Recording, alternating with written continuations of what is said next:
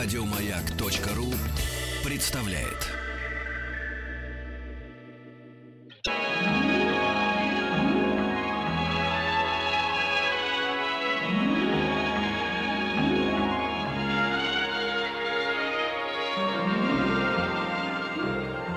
Уральские самоцветы.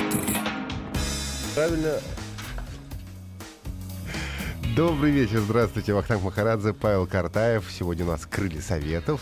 Добрый вечер. Вот, и э, гость у нас наш дорогой Александр Федорович Воинов, начальник отдела маркетинга и рекламы, доктор философии, профессор, академик Академии наук авиации и воздухоплавания. Добрый вечер, уважаемые господа. Здравствуйте. И, конечно же, начальник отдела ОАО ВО «Авиаэкспорт». Такая организация достойной существует уже 55 лет Поздравляем жизни. с юбилеем, 55 лет. Спасибо большое, это похвально.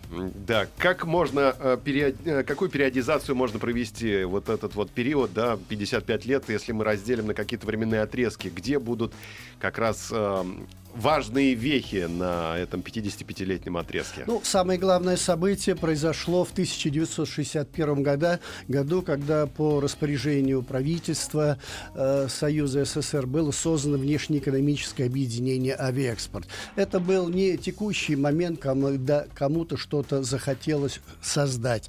Это были объективные предпосылки, когда уже вовсю работала авиационная промышленность Советского Союза, когда она работала на производство гражданских самолетов и вертолетов, и возникла объективная необходимость их поставлять на экспорт за рубежом, прежде всего в страны социалистического содружества, далее в развивающиеся страны. И возникла в условиях централизованной нашей экономики того периода необходимость создания вот такой централизованной организации, которая бы взяла в себя взяла бы в свои руки и э, поставку самолетов, вертолетов, обеспечение запасными частями эксплуатации этих самолетов и вертолетов за рубежом, обучением специалистов разных уровней, это и наземно-технические службы, и, естественно, летно-технический состав. То есть вот нужно было решать все вот эти вот сложные объемные вопросы, и была создана эта организация. Далее, отвечая на вас вопрос, можно сказать, что наша история меряется через 10 лет, меряется через десятилетия.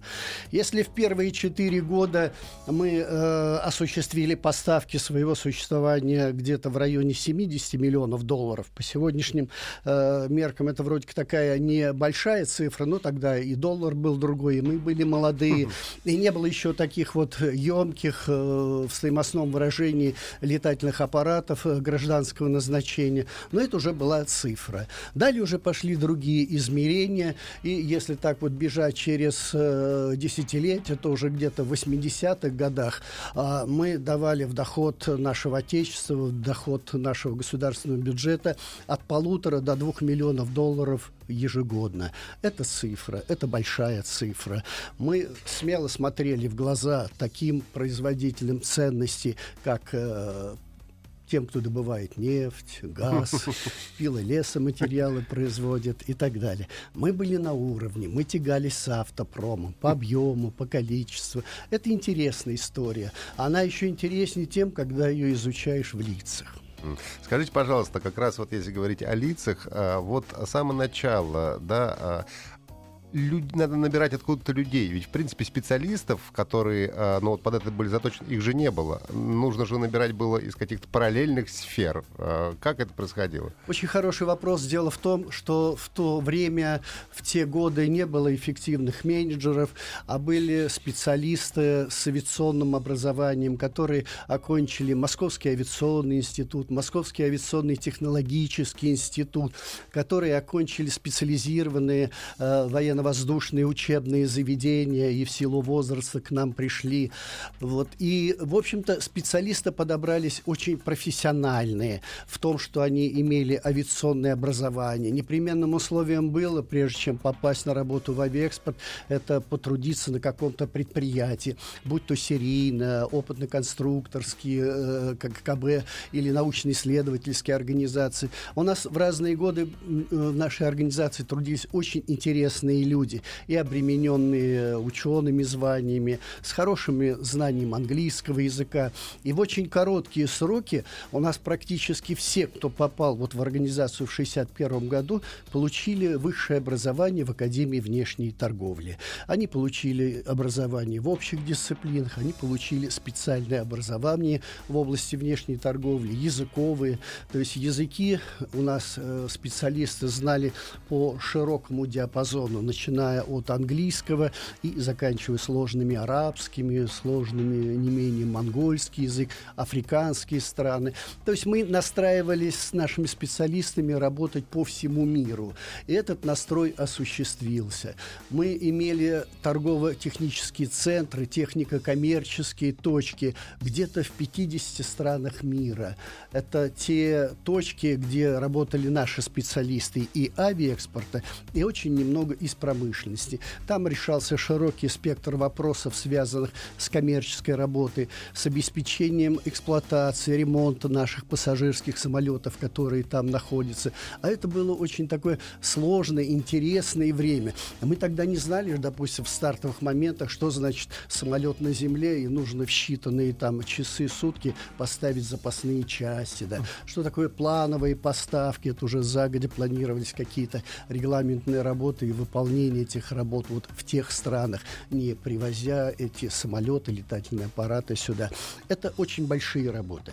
Через нас прошли э, в общей сложности где-то около 45-48 тысяч специалистов отечественного авиапрома, авиационной промышленности Советского Союза. Это люди, которые по нашей линии командировались в эти страны для обеспечения передачи этих самолетов заказчику, да, для проведения доработок по этим самолетам. Самолет — это живой организм, который нужно постоянно работать, да, а, по бюллетеням. Это работы, связанные с выполнением регламентных работ. Это масса других э, э, проблем, которые возникали.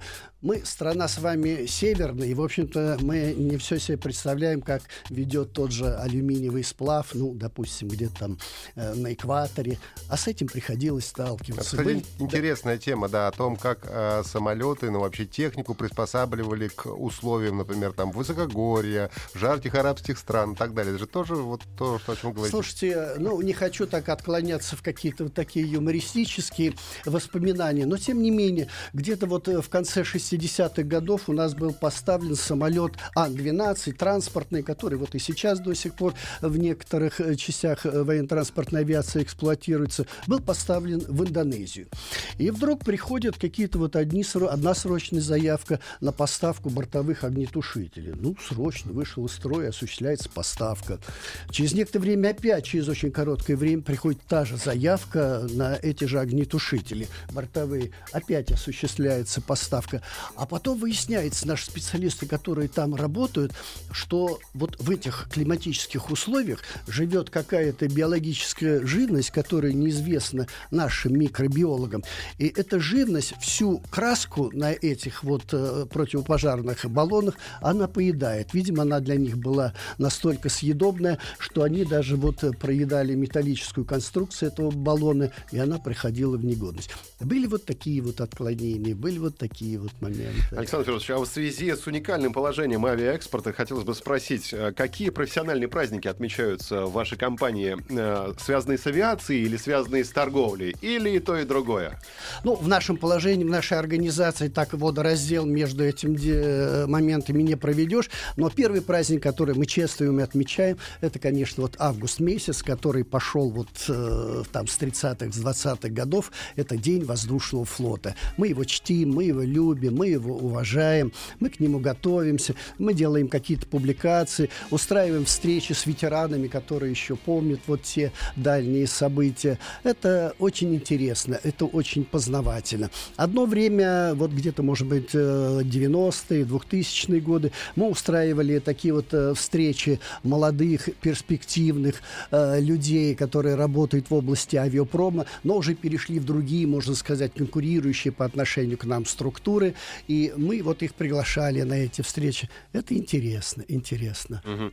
Вы уже э, упомянули самолеты КБ Антонова, и у меня статистика перед глазами, сколько было продано машин той или иной марки, Ту-154, 155 машин, 134, Ту-134, Ан-2 367 самолетов, Ан-24 250 самолетов, Ан-26 433 самолета. И говорят, что про Ан-26 есть даже такая легенда, что в Белграде будто бы ему сказали летчику, взлетишь на одном двигателе, сразу 10 самолетов купим.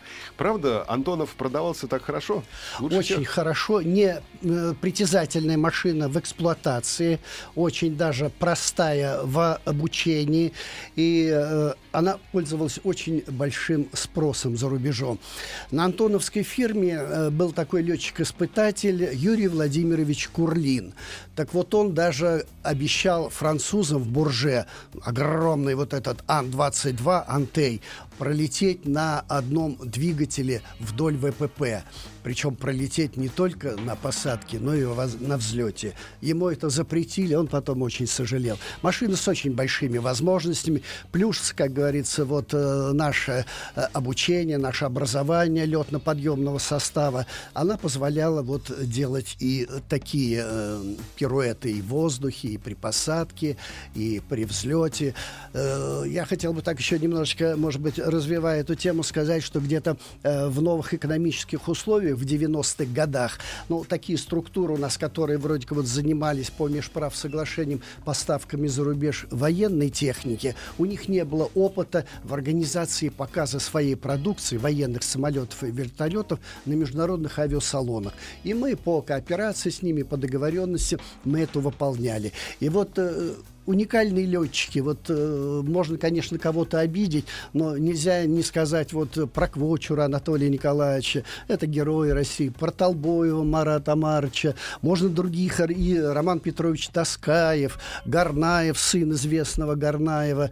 Это уникальные летчики. Это наша школа. Это наш золотой фонд. Вот если в школе летчиков-испытателей э, в Ли имени э, Громова побывать, их там можно увидеть не только на стене героев, но и в жизни. Это очень обаятельные э, люди, очень грамотные инженеры. Они не достигли высоких воинских званий с лампасами на брюках, да, но это люди достигли очень больших высот в своем деле. Мы сейчас сделаем небольшую паузу, а потом вернемся э, к нашему общению. Уральские самоцветы. Добрый вечер, здравствуйте. Вахтанг Махарадзе, Павел Картаев, наш сегодняшний гость Александр Федорович Воинов, начальник отдела маркетинга и рекламы, доктор философии, профессор, академик Академии наук авиации и воздухоплавания. Ну, а также председатель Совета директоров, начальник отдела ООО ВО, э, ВО «Авиаэкспорт». Мы сегодня говорим как раз об экспорте нашей авиатехники за рубеж. Выяснили, почему такой популярностью пользуется за рубежом самолет КБ Антонова, а вот, допустим, про вертолеты вопрос. Ми-8, цифра 1716, умопомрачительная умопомрачительная цифра, столько машин было продано за рубеж. Почему Ми-8? Это не самолет, не вертолет Мимино случайно? Вы знаете, уникальный гений, уникальный гений Михаила Леонтьевича Миля создал вот этот вертолет Ми-8. Да. 50 и даже более 50 лет тому назад. И вот за минувшие вот эти 50 лет это золотой фонд отечественного авиационного гражданского экспорта. Мы поставили вот эти количества. Далее была модификация. Появился вертолет Ми-17. Это практически та же восьмерка, но только с двигателями ТВ-3-117, которые позволяют работать в высокогорных условиях и так далее. И вот э, уже шестое десятилетие этот само- вертолет в обойме экспорта уже новых коммерческих образований в нашей стране. И он, вот несмотря на такой возраст, проходит уникальную модернизацию, модификации, и он в планах экспорта. Это идут десятки, сотни машин в год. Идут по всему миру. Они очень востребованы. Они неприхотливы. Ну и, естественно, у них достойная цена. Ну, цена, вы сами понимаете, она определяется не потому, что кто-то хочет что-то, какую-то э, сумму получить с этого изделия. Она определяется комплектацией того или иного вертолета. Для каких целей он поставляется. Это уникальный вертолет. Более того, Михаил Ильич Миль создал такую плеяду э, талантливых конструкторов, разработчиков. Можно, конечно, кого-то так э, на, на скорости забыть, но Тищенко, Марат Николаевич, Самусенко, Алексей Гаврилович, которые до сих пор работают в этой области, которые создают современные вертолеты. Далее заложили и пошла в серию такая уникальная машина, как э, Ми-26, Миль-26. Самый грузоподъемный вертолет в мире.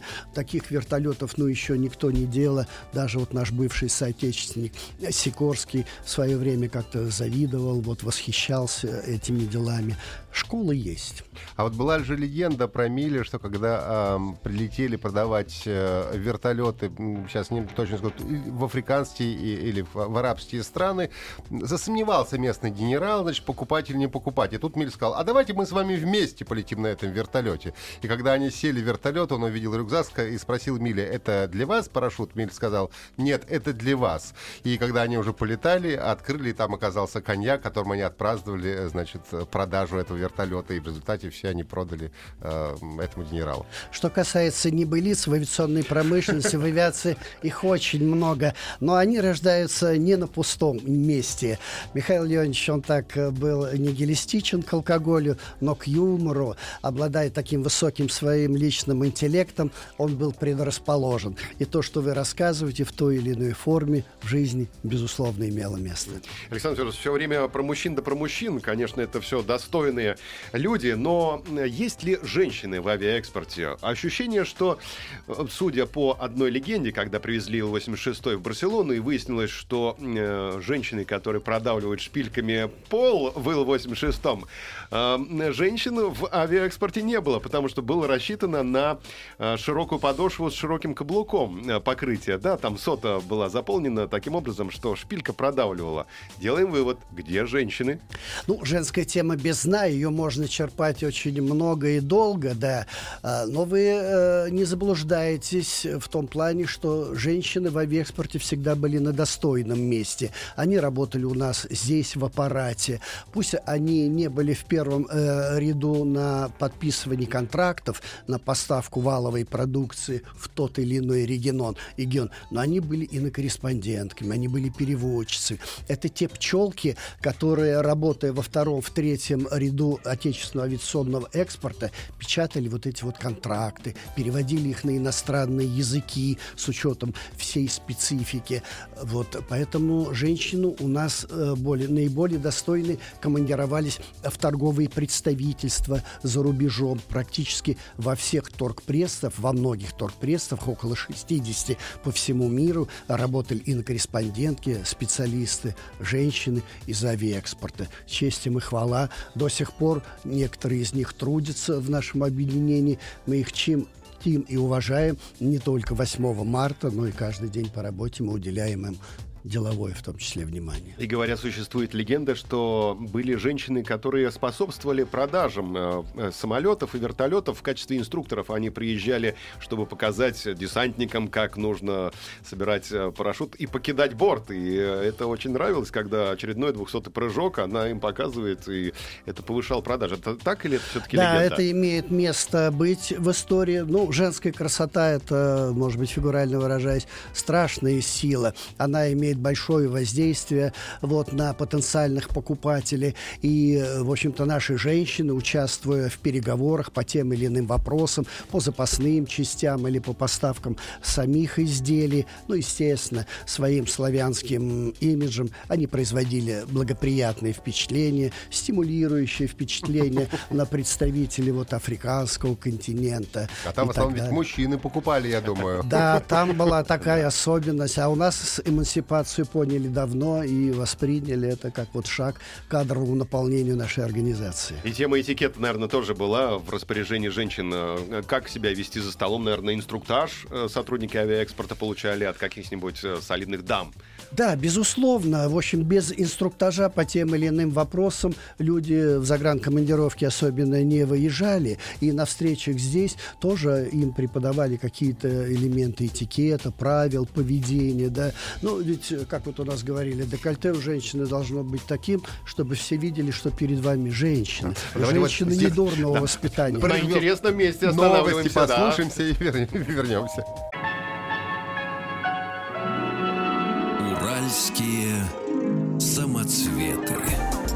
Добрый вечер, здравствуйте. Вахтанг Махарадзе, Павел Картаев, наш сегодняшний гость Александр Федорович Воинов, начальник отдела маркетинга и рекламы, доктор философии, профессор, академик Академии наук авиации и воздухоплавания, ну и, э, конечно, председатель Совета директоров, начальник отдела ООО э, внешнеторговой организации «Авиаэкспорт». Мы сегодня говорим об экспорте, э, собственно, нашей авиации, самолетов и вертолетов за границу. Как все это происходило, вспоминаем историю. У меня вот такой вопрос.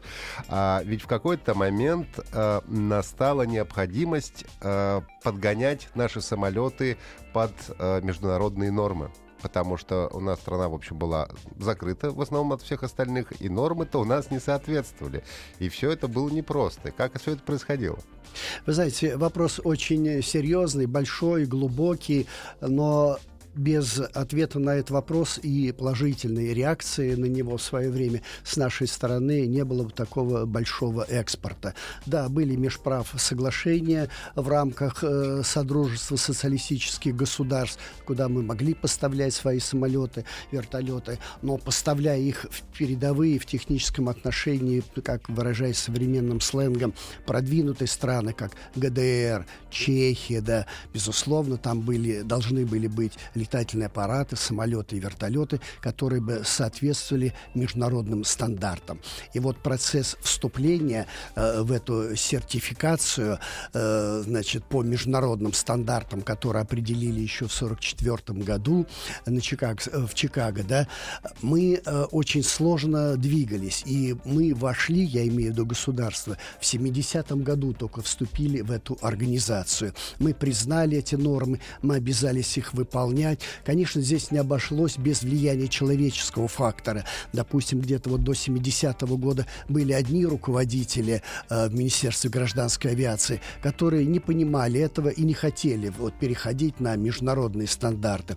Пришли новые руководители в лице Бориса Павловича Бугаева, который лично э, был пилотом, летал, перевозил э, VIP, значит, руководителей России, который понял нас, который поддержал.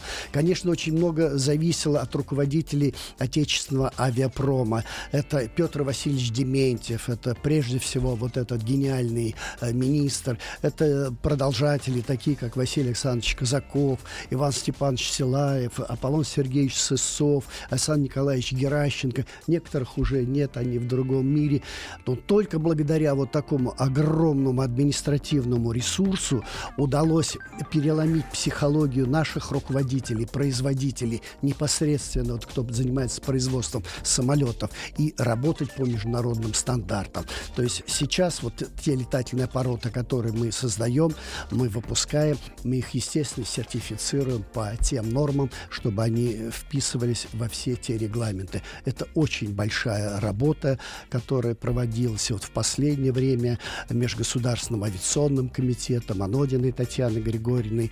Вот это очень большая и нужная работа, работа, и она дает позитивные вот э, результаты. Александр Федорович, ну понятно, что сопряжение нашей техники с зарубежным оборудованием и так далее, это вопрос необходимый, вопрос стандартизации. Но как быть с капризным покупателем, который говорит, вот такие э, мне косолетки не нужны, которые вы мне поставляете, я кормить из них не буду, дайте мне другое, дайте мне обивку другую. Это же уже капризы, да, покупателя. Как с ним быть? А вы покупатель знаете, всегда прав, говорит. Да, покупатель да. всегда прав, и в нашей философии, в нашей деловой политике это, безусловно, безусловно, присутствует, и, безусловно, мы э, эти нюансы учитывали, да, ведь одно время, когда вот речь зашла о сертификации наших летательных аппаратов, пассажирских, по зарубежным, по общепринятым нормам, ну, безусловно, были проблемы. Не все наши воспринимали. Да даже мы иностранцам говорили, слушайте, вот мы сертифицировали завод, который производит вот этот самолет. Пожалуйста, он все по вашему вот, это нормам, стандартам.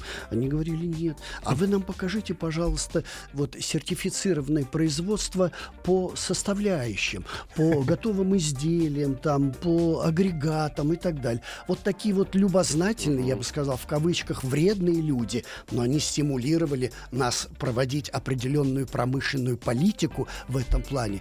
Что касается вот отечественного Минавиапрома, так уж будем говорить СССР, то вот замминистра Анатолий Геннадьевич Братухин внес большой личный вклад в то, чтобы мы сертифицировали наше производство.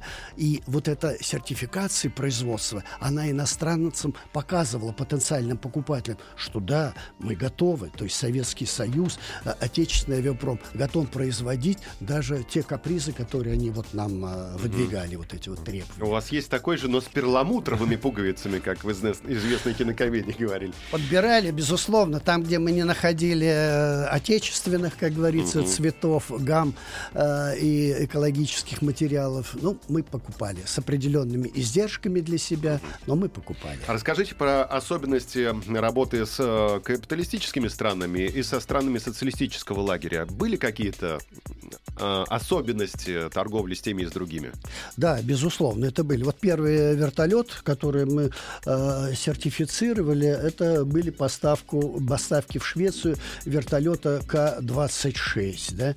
И были очень серьезные такие вот э, вопросы со стороны шведских властей, э, шведской компании. Там все дело даже кончилось тем, что в какой-то ситуации они попросили нам показать этот вертолет, в общем-то, в полете, а люди такие рослые, весовые, э, ну и наши тоже не уступали по габаритно весовым характеристикам. Короче говоря, с трудом в нагрузку поместились в этот маленький вертолет. Не только взлетели, но и благополучно сели mm-hmm. вот в тесненных условиях. И, в общем-то, вот так, э, такие вот отклонения, э, некоторые нарушения правил выполнения полетов, они произвели очень такое вот позитивное впечатление на шведов, и они купили этот вертолет. Поэтому всякие были вот нюансы, всякие вот были... Вы знаете, продукция авиационной промышленности, вот в частности гражданская, ну, что касается военной, это другая тема, гражданская. Как бы мы ни говорили, это политико-экономический товар. Мы можем с вами изобрести летательный аппарат, который будет э, летать без топлива, просто на свежем воздухе, условно, утрированно говоря. Но до тех пор, пока не будет создана политика экономическая, такая лоббирующая составляющая в продвижении этого самолета вот туда, на внешний рынок, очень трудно будет преодолеть. Даже очень трудно будет преодолеть демпинговыми ценами, низкими ценами. Очень трудно. В свое время, вот где-то в э, конец 60-х, 70-х годов было принято решение и создали уникальный склад. Он тогда назывался Центральная экспортная база «Спутник».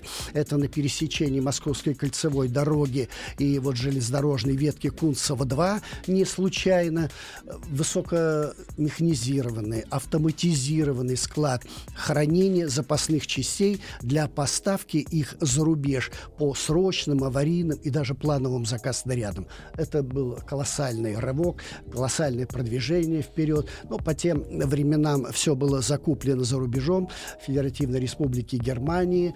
Вот это все работало, действовало, это стимулировало продвижение вот нашей техники. Мы, в общем-то, э, подходили под стандарты западных вот э, изготовителей в обеспечении запасными частями. А что значит, вот, допустим, э, приведу такие цифры обеспечения запасными частями. То есть годовые заявки вот где-то в 70-х, 80-х годах на запасные части, комплектующие изделия, на расходные материалы приходили в огромном количестве. Это было где-то порядка 250 за год тысяч наименований. Это колоссальные вещи, начиная от крупногабаритных, заканчивая нормализованными деталями.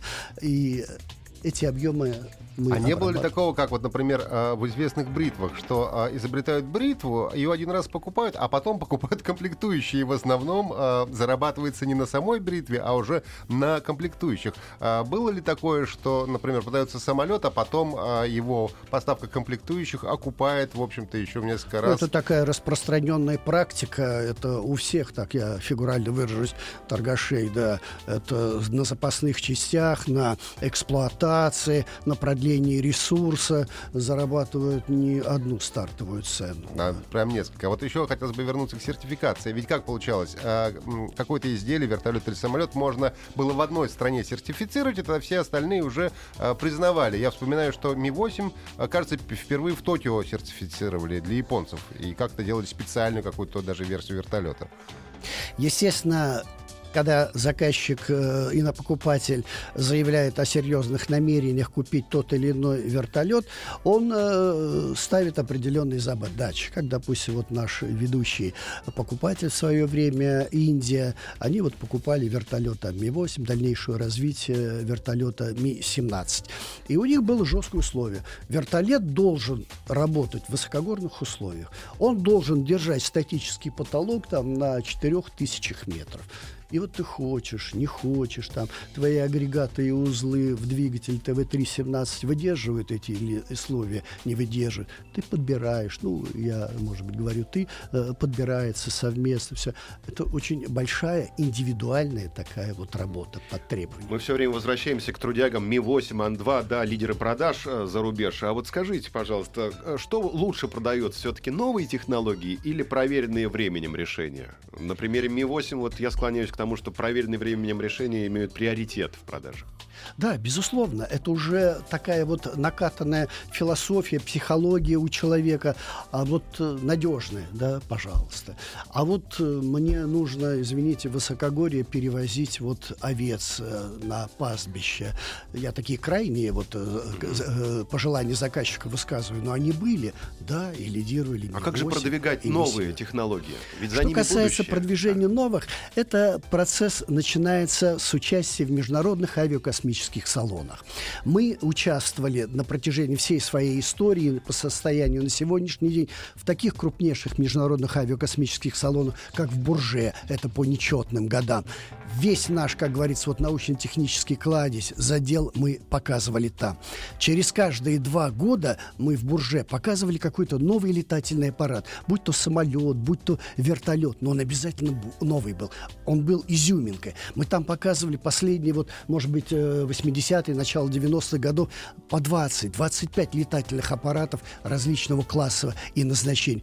Там были новые. Да, там были не все летательные аппараты, которые бы по своим ресурсным возможностям соответствовали. Но это была новинка. Ее показывали. Она манила. Стояла очередь огромная, чтобы вот зайти, посмотреть, пощупать физически. Специалисты были самого высокого уровня от наших потенциальных конкурентов. Взять тех же американцев, там, англичан. Это было, это присутствовало. Это это очень заманивает. Сейчас мы сделаем небольшую паузу и вернемся к нашему общению. Сегодня мы говорим об экспорте нашей отечественной авиации за границу. Уральские самоцветы. Добрый вечер, здравствуйте. Вахтанг Махарадзе, Павел Картаев и наш сегодняшний гость Александр Федорович Воинов, начальник отдела маркетинга и рекламы, доктор философии, профессор, академик Академии наук авиации и воздухоплавания. Ну и, конечно, председатель Совета директоров, начальник отдела ООО э, внешнеторговой организации «Авиаэкспорт». Говорим мы об экспорте наших самолетов, вертолетов. И вот начали уже говорить про авиасалоны, в которых вы тоже принимаете самое активное участие.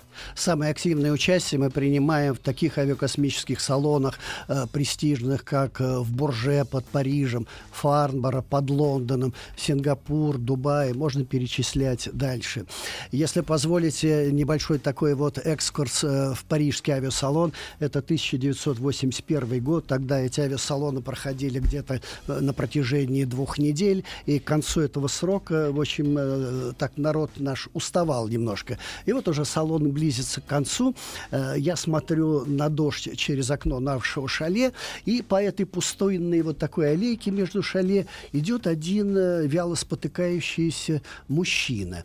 При первом рассмотрении, когда он проходил э, мимо нашего шале, я узнал, что это э, Армстронг, тот вот космонавт, который ходил по Луне, да.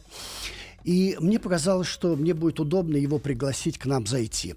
Он зашел в наше шале, когда мы его пригласили очень любезно. То ли свежий воздух э, Парижа, то ли хорошее французское вино. Но мне показалось, что он немножко вот как-то э, вот в таком э, возвышенном настроении. Невесомости. Невесомости, да.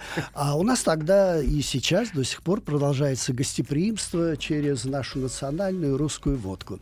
И вот э, я его угостил нашей водкой. Я ему лично напазывал бутерброды Бонапартом Наполеоном салоном черная икра, красная икра. Он с удовольствием закусывал. Ну и на каком-то этапе мне показалось, что нам надо с ним прощаться.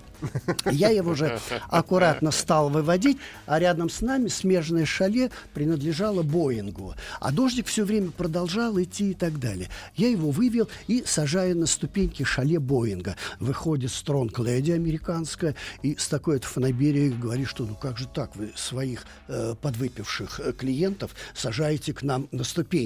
Я говорю, мадам, ну вы приглядитесь, это ваш клиент. И вот она потом ходила последние два дня с благодарностью, там, спасибо вам большое и так далее. Ну, такая вот анекдотическая ситуация, она была, она присутствовала. Конечно, авиасалоны — это очень интересные события. Ведь туда как выезжали вот в те времена, все специалисты вот наши э, из отрасли, они комплектовались по направлениям, там, пассажирская авиация, транспортная авиация, бортовое радиоэлектронное оборудование, материаловедение и так далее. Еще там, в Париже, на борту широкофюзеляжного, условно говоря, самолета там Ил-86, министр, руководитель делегации собирал всех вот этих ученых и спрашивал, Евгений Александрович, чего нового? Спрашивал там у другого руководителя, что нового? Мы отстаем или впереди? Был вот такой анализ. По возвращении проводили коллеги, определили, определяли пути, э, идем мы с, в ногу с научно-техническим прогрессом за рубежом или опережаем, или, может быть, отстаем, вектор нужно менять. Это было. После других авиасалонов проводились научно-технические советы в министерстве. Это стимулировало развитие отечественного авиапрома. Это было стимулом не только туда поехать и посмотреть вот незабываемые, условно говоря, Париж или Лондон, но и привести оттуда новую информацию, которую можно вот так как-то применить к своим, к нашим, к отечественным достижениям это золотой фонд, это золотая элита отечественного авиапрома, ракетно-космической техники выезжала туда. Я уж не говорю о пропагандистских таких вот моментах, которым тогда придавалось значение. Вот, допустим, «Салют», «Союз», «Прогресс», вот эти вот ракетно-космические комплексы в павильоне в Париже стыковали. Это было порядка 44 метров состыкованной конструкции. И вот люди, чтобы попасть, пройти там э, по вот э, этим э, салонам, да, они выстаивали многие часы. Это, это было завораживающе, это было вот потрясающее явление, да. Сейчас, конечно, в связи вот э, с новыми экономическими условиями, э, новообразовавшиеся холдинги, они самостоятельно выставляются, там, допустим, УАК, Объединенная авиастроительная корпорация, вертолеты России и так далее. Но мне кажется, в моем вот так э, мироощущении не хватает такой вот интегрирующей силы с государственным собственным как-то видением вот этого участия, анализом и так далее. Но это мое личное мнение. Да, хотелось бы еще спросить, как влияют большие э, спортивные события да, на жизнь авиаэкспорта. Но у нас совершенно нет времени. Просто я вспоминаю Олимпиаду 80, какой толчок она э, дала развитию авиаэкспорта, потом на Сочинской. И сейчас чемпионат мира по футболу грядет. Я думаю, что впереди большие перспективы у авиаэкспорта. Ну, о перспективах надо не только думать, к ним надо стремиться, стараться. Авиаэкспорт предлагает свои услуги э, как организация, которая могла консолидировать экспортно-импортная политику нашу. Но об этом в следующий да, раз мы совсем уже закончится наше да, время. Спасибо вам время. большое. Всего доброго. Спасибо, до свидания. Нет. Отлично. Уральские самоцветы. Еще больше подкастов на радиомаяк.ру